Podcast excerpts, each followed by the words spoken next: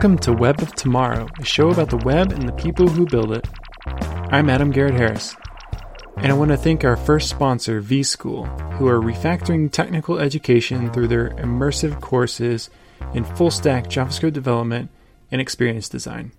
And this time I have not one but two guests. Dave Smith is a software engineer working on Amazon Alexa and a co host of Soft Skills Engineering Podcast. Jamison Dance is the other co host of Soft Skills Engineering and is an engineering manager at Walmart Labs. So, welcome to the show. Hey there. Hey. Thanks for having us. Yeah, no problem. So, Dave, you were on the show way back on episode 24, almost three years ago. Oh, wow. Yeah. And I wasn't on that episode, but Riley talked with you about your programming background um, all the way back when you were programming uh, like TIA calculators to. Uh, Dave, you've come so then? far in three years. Yeah, I mean, yeah. And are you are you still building production systems in TI calculators three years later? Oh, yeah. You should see. You cluster these babies together. You can fill a whole rack with them. Connect them through Yeah. infrared and uh, those little audio cables. and I don't think those calculators have changed at all. Like they're still exactly the same and the same price. Yes, to my much to my chagrin, because now I have high school children who also need to buy them for the same price Yeah. that I bought them in high school. I wonder if the Mario games on calculators today are also mining Bitcoin. Uh, do they connect to the internet now? They probably do. I doubt it. I doubt they've changed anything. It's just on the off chance that someone like plugs it in through some arcane daisy chain. You just got Right. a bunch of bunch of hashes. Yeah. And uh, you were the engineering director at uh, HireVue at the time, and talking about programming your sprinkler system with React. Yep. I don't know. Are you still running that system? Uh, no, because I moved, and so I had to rip it all out and put back the normal system because there's no way the people who were renting our house could figure out how to SSH into the system to get it started when it crashes. That was before React was mainstream, so it wasn't it wasn't reasonable to expect they maintain it. Right. Now though, yeah, now I now I just leave it. Yeah. No problem. Okay. And uh, give us a little update about where you are today. Uh, okay, so for the last two years, I've been working at a, at Amazon, working on Alexa. Um, I'm a senior software engineer here, and uh, I spent most of that time in Boston, actually, working in their Cambridge office, which was really cool. And then just a couple months ago, moved back to Salt Lake City, where I continue working on Alexa. Awesome. And how, how is that working remotely? Do, I, do they have very many remote employees? No, it's not a thing Amazon does very often. I'm actually working in an office here uh, in the Sandy area, and um, most of my team is remote. But quite frankly, working out of Boston, most of the people I worked with were in Seattle anyway, so it's uh, kind of the same. In fact, a little easier because I'm two hours closer in time zone. Okay, cool. And Jamison, can you tell us a little bit about yourself, how you got into coding? Sure. So I started programming when I was 21 in college. I took an intro to CS class because I had a friend who told me he thought I would like it. And I don't know if that was a compliment or an insult, but he was right. I took the class and I really liked it. It's not the most exciting origin story. I just went to school for a while and then figured out what to do with my life by going to a class and enjoying it. But uh, I feel like I came to it pretty late. Uh, and, Nice. I had a friend lot like of that, and- catching up to do. I had a friend that I thought would enjoy it, and he did not. Yeah. Jamison, I mean, have you it- stayed in touch with this friend? Uh, Uh, yeah. Oh, Jamison. I have off and on. It's been a while, but yeah, we, we stayed in touch. I mean, he knows it's my career now. I don't know if I ever told him the reason I did it was because of him, though. You should. Maybe maybe I should. Yeah. Okay. I'll send him a message after this show. And then depending on how right. work is going that day, it, you know, it could either be super positive or terrible. You're the reason I don't work as a forest ranger out in nature. Yep. Yeah. Is uh, that what you're going to do? you're um, going to be a forest ranger, or I mean, that's always the backup. I don't know much about forests or ranging. or trees? Yeah, but it feels like maybe there's a boot camp I could go to for wilderness survival skills or something. Oh, they're they're all Yeah. the rage now. 12, 12 week immersive boot camp. Twelve week immersive They're popping up wilderness everywhere, man. firefighter boot camp. Yep. If not, there's always YouTube. Yeah. Oh yeah, for sure. Yeah, uh, so I, I started programming in college and I enjoyed it, and then I just kind of got part time gigs at school in research labs or on campus, and then uh, I I got a job before I graduated, and I found out that I could just not graduate and still have that job. um, so I accidentally did that and didn't ever finish college. I have one class left still, but for a couple years I had two classes, so I'm getting closer, You're halfway there. ever closer. Yeah. Oh, and you're like you're like that frog that jumps halfway to the pond every time. But since you're dealing in discrete numbers, you'll never close the that final gap. Is it Zeno's Yeah. paradox, but just for Yeah. college graduation? Is that what you're saying? that every I, I get halfway closer to graduating, the distance cuts in half, and then Yep. yeah, yeah. I think that describes. I I'm unclear how it ever terminates too, just like Zeno. Um, so then I worked at consumer kind of product startups for a while. I did some consulting, and then I've been at Walmart Labs for a almost exactly a year now. Happy anniversary! What is exactly Walmart Labs?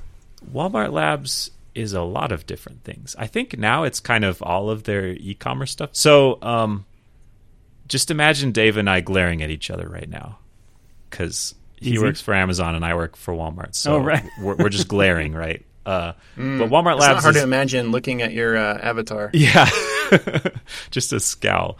Walmart Labs is kind of the the umbrella for all of the e-commerce stuff Walmart is doing. Um, there's a lot of people that work there. I think our general Slack channel has thirty thousand people in it, Whoa. but uh, I don't know all those people. I know some small fraction. Of Yeah. them. So I, I hope you have that channel muted. I do, and it's actually not as bad at just all everyone blasting here notifications as I would expect. That I'm in smaller channels that are much worse. So Oh, yeah. Slack life is okay. I wonder if Walmart caused some pretty and, uh, serious scaling problems for the Slack team when they first launched that channel. I mean, scaling like how deep their pool of money is that they dive into. They're probably fine. And how did y'all meet? Oh, how did we meet? I don't even know. Yeah. Do you know how we met, Dave? I don't remember not knowing Jamison, so I'm not sure we ever met. maybe like a meetup but yeah i don't remember a discrete like time that i met dave it might have been at a meetup because we both went to utah js meetups there's some local javascript meetups um, dave spoke at the very first conference that i ever put on and then dave was a guest or not a guest dave was a host for a long time on a podcast i was on with him but i don't remember we had to have met before those things so i don't know Well, you're you're getting dangerously That is close to amazing. our big secret, which is that Jamison and I are actually two voices of the same person. So we have trouble with questions like when did you meet? Yeah. At creation. yeah, I think Nice. I, I don't know how long it's been even. I don't either. Um, uh, we just have known each other, and then like my brain backfilled that back into as far as I can remember. I think. the funny thing is, I, Pro- I don't even probably at a remember meetup, what though. you look like half the time. Yeah, we so Dave moved back to Utah, and I don't think I've seen him since then in person. Yeah, I don't think so. But we do talk every week. I think I've seen you in person like maybe four or five times Yeah, it's been great. in like four or five years. That's awesome. It's weird. And and uh, Jamison, I, I see you on Twitter so often that I forget your name is Jamison. I think it's Jergason. Yeah.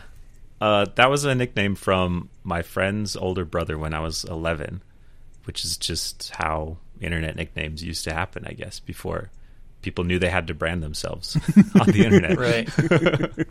So, yeah. You got a Hotmail. Someone someone gave you a nickname on Hotmail or Yep. AIM or something. yep, you're a skater dude, basketball fan, 4,000 for life. Uh, so what? Did, what made y'all decide to start the soft skills engineering podcast? Hmm. Oh, I remember. Do you remember Jamison? uh, I'm curious to hear what you say. By the way, we're coming up on our third anniversary in a couple months.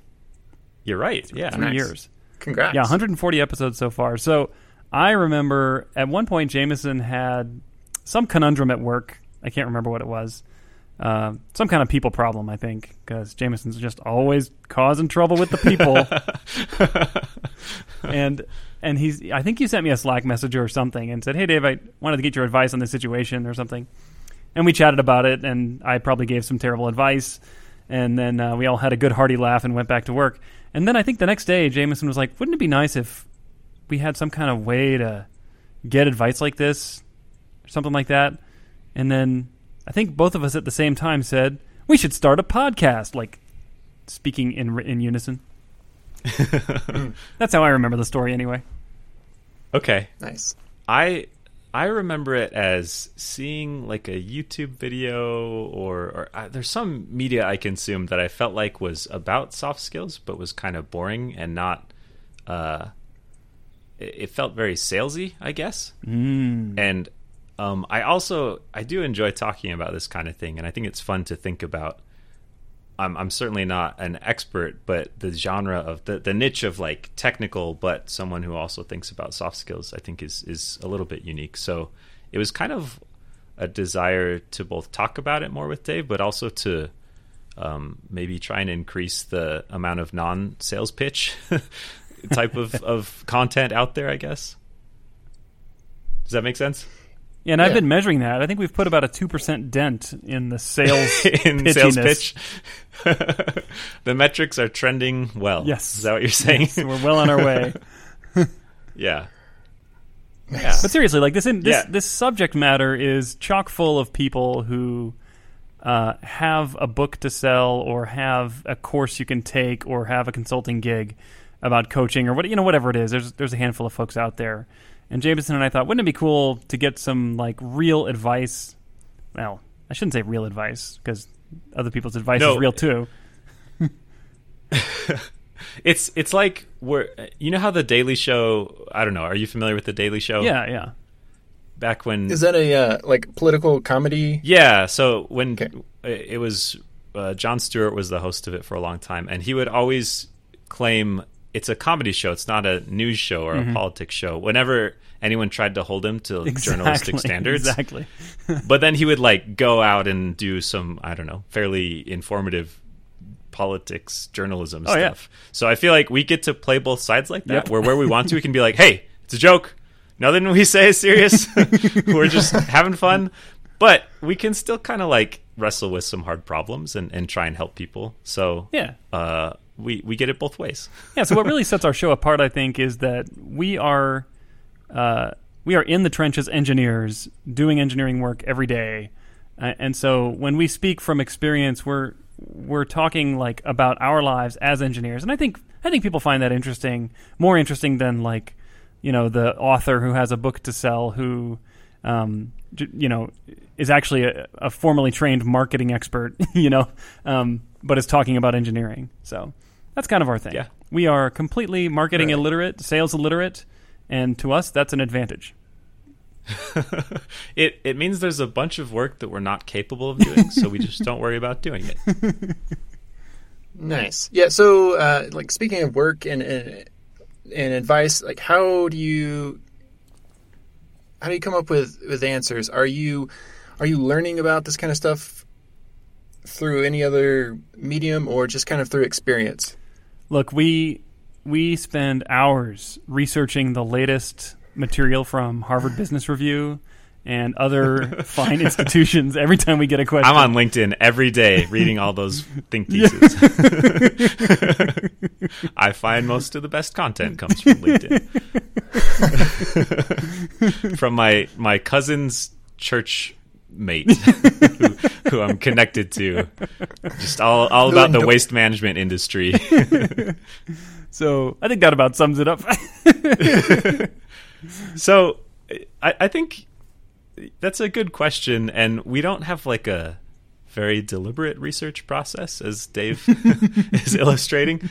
But I think this is a topic we're both intrinsically interested in and want to do a good job at work. So I, I feel like the answers come from both things that we've tried that didn't work and things that we've tried that have worked, and our our own. Uh, I feel like the answers are output from my day job, basically. Yeah. Where I, I mean, I Dave, you talked about like people who write management books, but I buy those books and then I read them. I, I try to do what they say, and sometimes I feel like it works out, and sometimes it doesn't. But it's it's kind of there's not a formal research or or content production process because, like Dave said, it is just it's a lot of what we do day to day. So And, and let me just tell you, like, talk about what we know. we, we don't shy away from these hard hitting, edgy topics like how do I deal with a coworker who has stinky feet?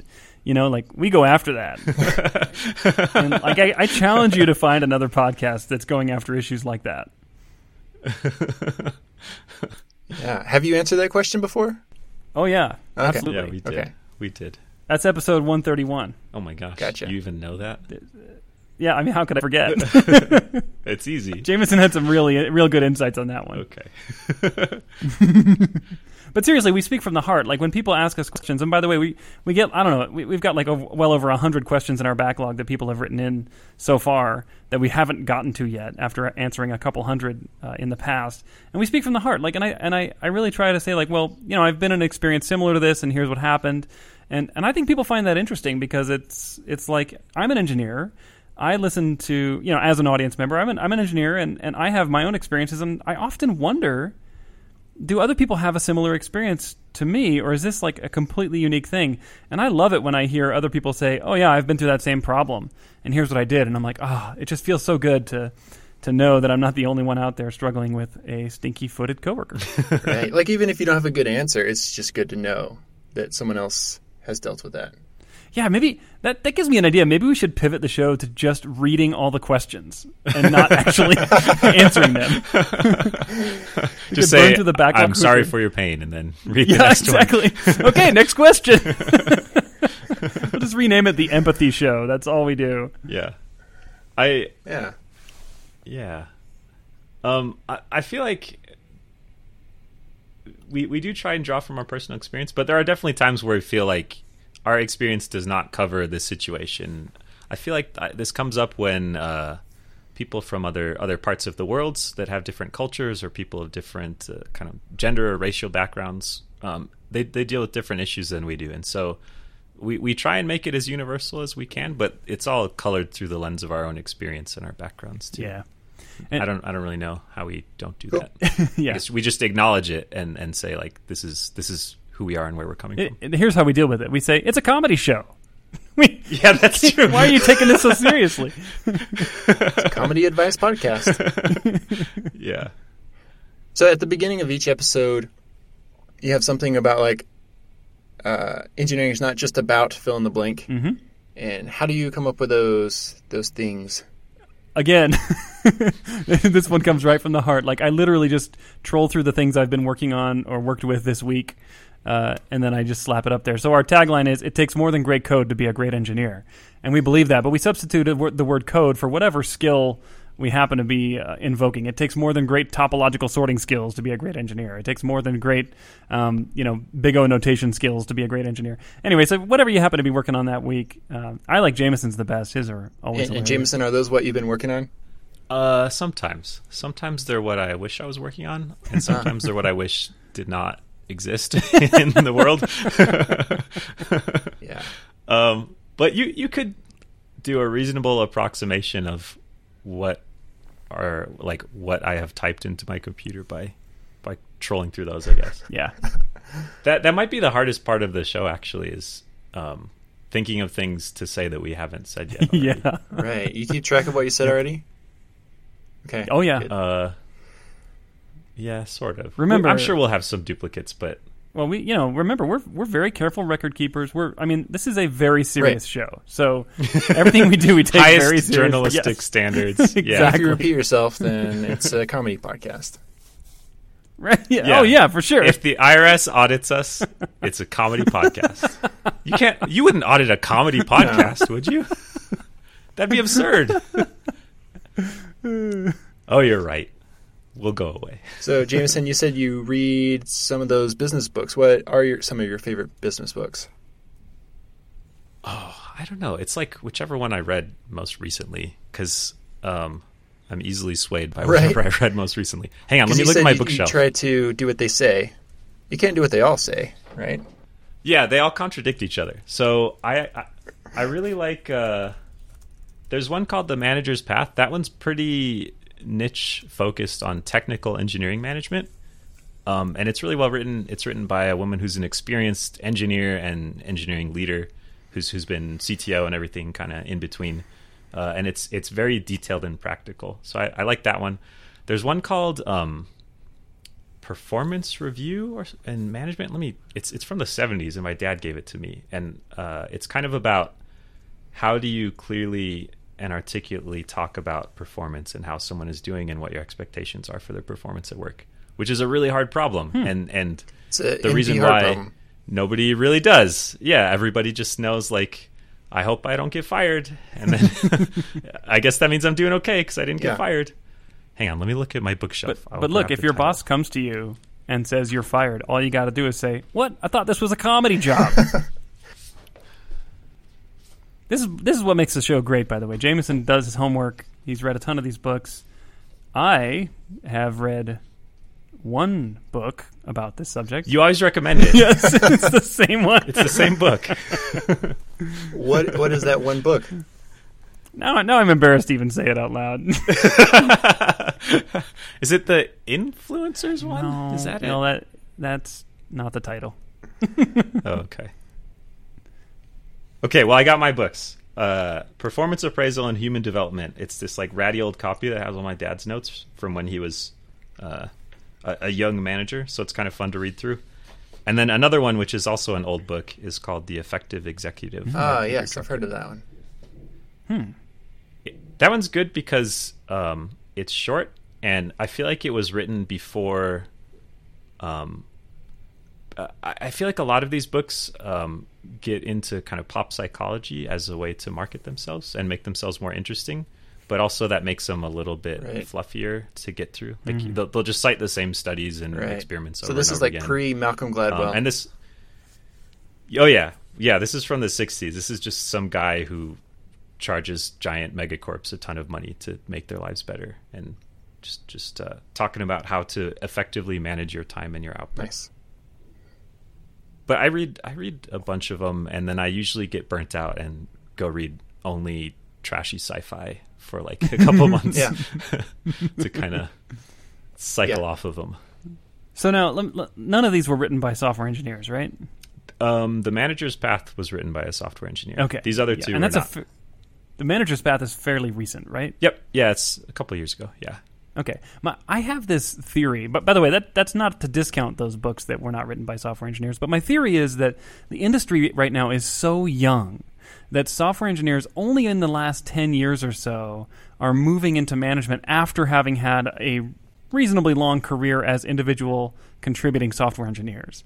And I, I predict that in about 10 years' time, we're going to see just a huge flood of books like The Manager's Path that are written by former individual contributor software engineers turned manager, reflecting on their experiences and lessons learned in a book form. Maybe written by Dave Smith. Yeah, so y'all aren't selling any books yet. Maybe written by one. Yeah. Yeah, so that, yeah, let's just say this marks the uh, the decade pre-tour of my book tour. Remember all that all that stuff we said about not selling out? That was a joke as part of our comedy podcast. so it's not a contradiction if we sell out in the future. we can do whatever we want. Cool. So, uh, Jamison, your Twitter bio says you're in- interested in the Dunning Kruger effect. Thought that was pretty interesting. Can you explain Yeah. that? it's more like I I live it. Uh, the, I'll, I'll try and give a definition of it. It it won't be great because I'm not going to look it up on Wikipedia first. But the Dunning Kruger effect is about the tendency for people to rate their own performance, and the the more expert people are in a subject, the more accurately they rate their own performance, and the less people know about a subject or a domain, the less accurate they are about rating, but the more biased they are towards rating themselves positively. So, kind of concisely, it's like people who are bad at a thing think that they're Ah, good yeah. at a thing, and people who are who are good at a thing think maybe they're good at it. So, I, you know, the thing that drives me nuts about you, Jamison, is that you just think you're such an expert on the Dunning Kruger effect. uh, it's it's kind of like the flip side of imposter syndrome, where you you you may be talented and accomplished in your field, but you just think but if they only knew that I'm just a hack and and I have to Google how to write a for loop every time or whatever the thing is that you think makes you an imposter. Yeah, no, I Dunning Kruger is like you you don't know what you're doing, but that convinces you you're awesome because you don't know how hard it is. exactly. So I think the imposter syndrome is is exactly the fifty percent of the people in the Dunning Kruger study, right? It's the it's the people who actually are not imposters. Um, Yeah. They all think, oh, I'm And those probably are not the that good at people. this. Those are the people we like to see on American Idol. Yes, yes, and and quite frankly, they're the they're the teammates I love to work with. The wait, which ones? The ones who don't think they're really good, but they are really good. Oh, Oh, I those talking about the other side. They're, they're oh Yeah, I thought I thought you were talking about the other oh well, you too. guys are you guys are mean because I like I like the Susan Boyles of American Idol. You know the people who are like Well, yeah, both are good. uh, they don't they don't think they're Yeah. great. But you just like to laugh at people who think they're better than they are. so cruel. I don't know that much about American Idol. I'm sorry. That's because you spend too much time reading business books. yeah. This episode of Web of Tomorrow is brought to you by vSchool. Established in 2013, vSchool is an award winning coding bootcamp located in Salt Lake City, Utah. And it's the first of its kind in Utah. It's a truly immersive environment. They have alumni at Google, Adobe, Domo, and IBM, to name a few. They're really making it affordable to launch a career in tech. They're GI Bill approved, and they also have a pay later option where you pay no tuition until you start making over 40k. You'll immerse yourself in learning new skills like full stack JavaScript development or experience design. They have a 7 to 1 student teacher ratio, and you'll get dedicated one on one mentorship. So they really take care of everything so you can just focus on learning. Check them out at vschool.io. If you go visit, tell them that you heard about them on Web of Tomorrow and it'll help support the show. vSchool, refactoring technical education. And thanks to vSchool for sponsoring the show. So, Jamison, you help run React Rally, is that correct? Yep. Yeah, React Rally is a conference that I co-organize with my good friend Matt Zabriskie. It's uh, in Salt Lake City in August, usually in kind of the end of the summer, and it's loosely around React. It's more like stuff interesting to people who like to write React, but it's not all top ten weird React tricks that will make your code better or whatever. It's um, we had we had a talk about uh, by Evan Czaplicki, the creator of Elm. We've had stuff about kind of software uh, anthropology and kind of the culture on software, and then there is some some kind of very React focused stuff. That's cool. So, how did you end up starting that?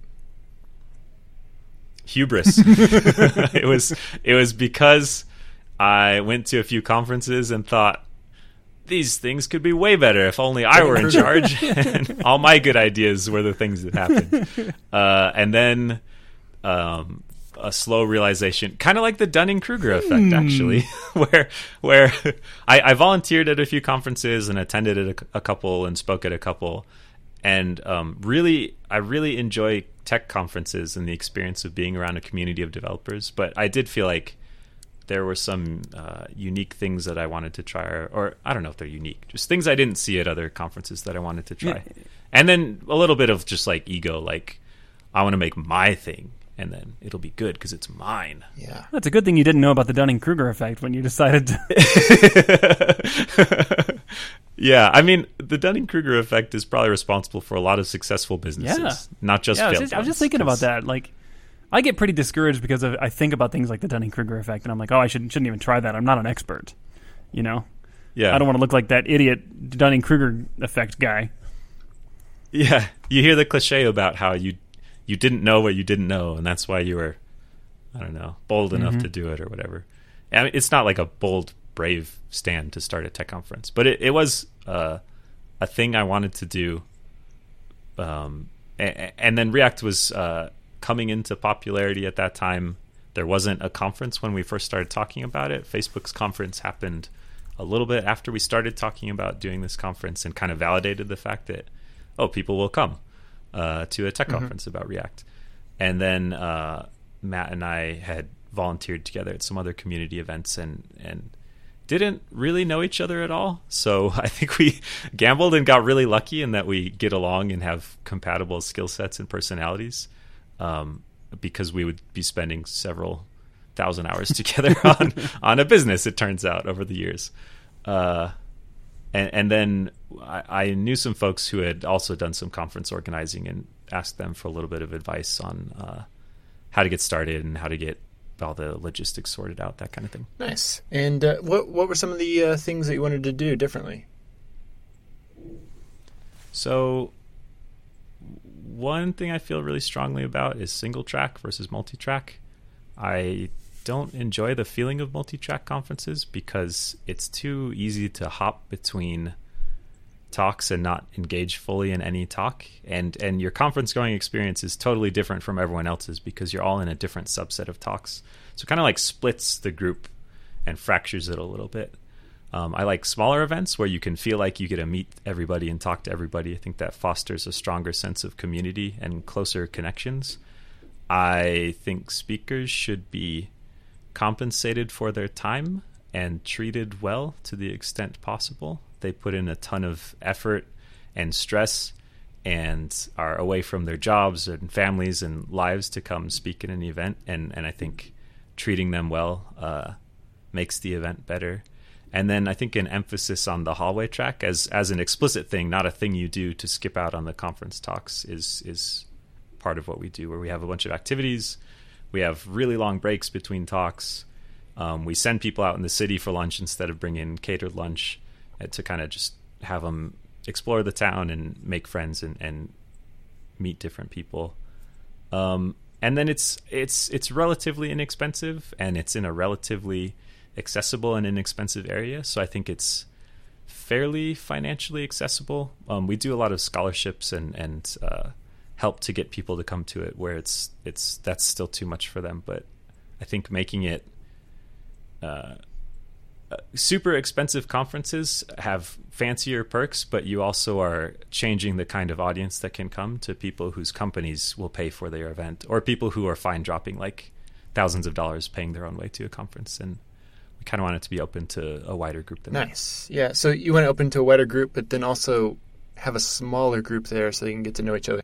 yeah, yeah, it is kind of a contradiction. Uh, a, a, wider pool, right? Um, and uh, we we don't sell out. We've sold out the past few years, but it hasn't been in like seconds. So um, I think it's still.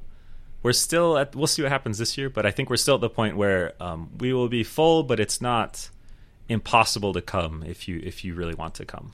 Nice. Um, yeah. Yeah. So sense? one of the biggest things to get out of it is the sense of community and meeting people. Sounds like. Um, what uh, what kind of value do you want people to get out of the attending the talks?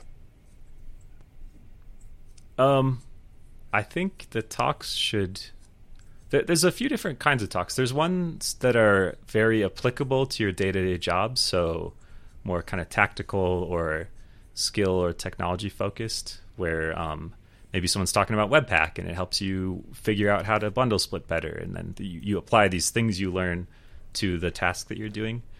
There are also talks that are more like um, put this idea in your brain. So we we've had a few talks about Elm actually, and just that idea of oh, pure statically typed functional programming is a thing that exists and and is uh, less intimidating to try than maybe I, I had expected.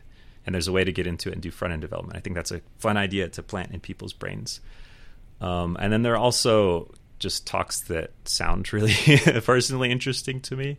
I kind of like. Uh, there was one, oh gosh, I I'm torn between mentioning talk specifically and not mentioning all the other ones. Right, they're all going to feel left out if you don't. I like they're all my children, one. right? Like, yeah, they're. Let's just say that if you don't mention my talk at React Rally, I'll okay. well, offended. Every talk but Dave's talk is my favorite talk. Um, we had one in 2018 where someone brought a uh, uh, like a, a, I think it was a double bass, like one of those upright standing bass. Uh, it was that and a trumpet player and a Is vocalist on those, stage. Uh, and they cello? had someone cellos. It's bigger than a cello. And, I think. Okay. Yeah, but I don't know what the real word is for it. Upright, bass, bass maybe. Right. But anyways, the, he brought like this this little band on stage, and he had to talk about the React component life cycles and he had the band perform pieces inspired by the React component life cycles. And that was just a fun experience. It was cool to be in the audience and see this band like play the component did update method and whatever that meant to them. and it was, it was kind of wild. Uh, that was really fun. Um, so I guess the, the the talks kind of help set the tone for the event in that it's uh, you can learn practical things. You'll also probably hear some stuff you might not know you were interested in, and then you'll probably hear some things you just don't care that much about. But you're you're all in it together with everybody. Cool. So, is that where the idea of Elm got planted in your mind, or did you? Because I know you're in, something you're interested in. Did you learn about it earlier? Uh, like I don't remember when I met Dave. I don't remember When when you- when you I met learned about Elm. Yeah, we had an Elm talk at the first React rally, I think, in 2014. I don't think it was 2014. Wait, There you go. 2015. 2015. Yeah, 2015. But I, I already knew about it then, but I don't think I had written very much. And then that's kind of when I um, started getting into it a little bit more. And then I gave a talk about it in 2016, and I used it at work a little bit in 2016. Um, and I I follow it, but I don't write it professionally right now. That's kind of the current state of Yeah. Elm and I. I think it's great, and I do something completely different at work. Cool. Yeah, I really like that idea of uh, a conference talk just planting the idea or the seed of an idea in, in your mind. And that's one of those things that's hard to go back to your employer and say, this is the value that I got out of this conference that will help me at work. But I think it's really important. Yeah, I I think there's a genre of conference talks that um, that communicate information in a way that would be hard to communicate over a blog post, for example. And and um, we have all kinds of talks, but uh, there are some talks that are kind of like, here's how to use this thing. And you could maybe argue there's other ways to learn that same knowledge, but in, in terms of just uh, giving you the feel for an idea, I feel like an in-person conference talk um, you, you listen differently when you're in an audience in person to someone speaking even than when you watch the talk on youtube and certainly differently than when you are kind of exploring documentation or something. So i think it i don't know any technical terms about it. It feels like it touches different parts of my brain. Yeah, seems like there should be a technical word for that. uh, but don't yeah don't tell your boss though that you go there to meet people to get a different job. Because that that does happen a lot too. Nice. Meet someone, make friends, and then one of you hires the other person. And I mean, what what do you think is different about watching a talk in person versus versus on YouTube? Because I don't think I've ever put that in words, but I've kind of felt that same thing. That I, I don't know. For I, I think one one thing is I never find the time to watch a video. I uh, I have the same issue. I don't. It's it comes down to attention span. When I've invested the time and effort to go to a conference, I will pay attention to the talks a lot more so than I ever would. Yeah, I would never do like a eight hour YouTube talk session. You know. So Oh man, Ooh. yeah, that sounds rough. I I think you're right. I think it's. I think a lot of it is your own commitment, and it's it's like less less uh, socially acceptable to just switch away and answer emails or be on Twitter or whatever. Though people totally do that at conferences, and that's their choice. You can do whatever you want. We've uh, we've toyed with the idea. Actually, we did have kind of a no laptop section, um, and it was interesting. Where um, just the fact that you have your laptop on your lap, I think, makes you listen differently. And even if you're saying you're taking notes, I think most people the way they take notes is Yeah. to like go do something else besides take notes. I know when I brought my laptop to class in college to take notes, I just got so much less out of class. Um, that's why you need to bring a typewriter. I think there's something to that with conference talks. yeah, just just grow that man bun out and sit on the front row and Yep. type on your Yep. clacky typewriter. Um, I yeah, I, I did go to a conference that banned all laptops, like a hard ban, and it was one of the best um, sitting in the audience listening to talks experiences I've had. yeah. So I, I think there's something to that attention. So you had like a, a certain section of the audience where there was no laptops allowed. So it was we didn't provide power to those sections. I don't think we explicitly Uh. said like shut your laptop, please. like call people out from the stage. Um, but it kind of worked out that all the people who wanted to have their laptops open sat in part of the room where the power and the tables were, and everyone else sat in in different seating. There were a few laptops still, but most people were uh, were listening more intently. Nice. Yeah, I mean, I've seen people in the audience uh, talks like, preparing their own slides for their talk, uh, all sorts of things. Yeah, yeah, and I mean, like people have freedom and they can make their own choices, and some people Yeah. have commitments.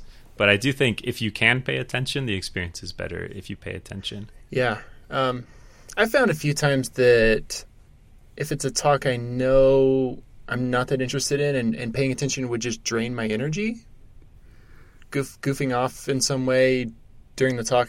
I guess that's that's one thing the hallway track is good for. But doing something else during the talk Yeah. can help revitalize me for the next talk that I'm interested in.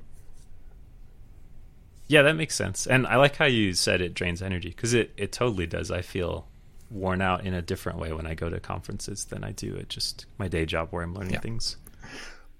Um, yeah, and that, that is part of But the, nothing compared to an eight-hour value of the YouTube conference track. talk binge. Yeah, n- nothing can compare to that. How would you know? Have you ever done it? Sometimes, No. Well, y- how close is it to an eight-hour Netflix viewing session? Because I have done that.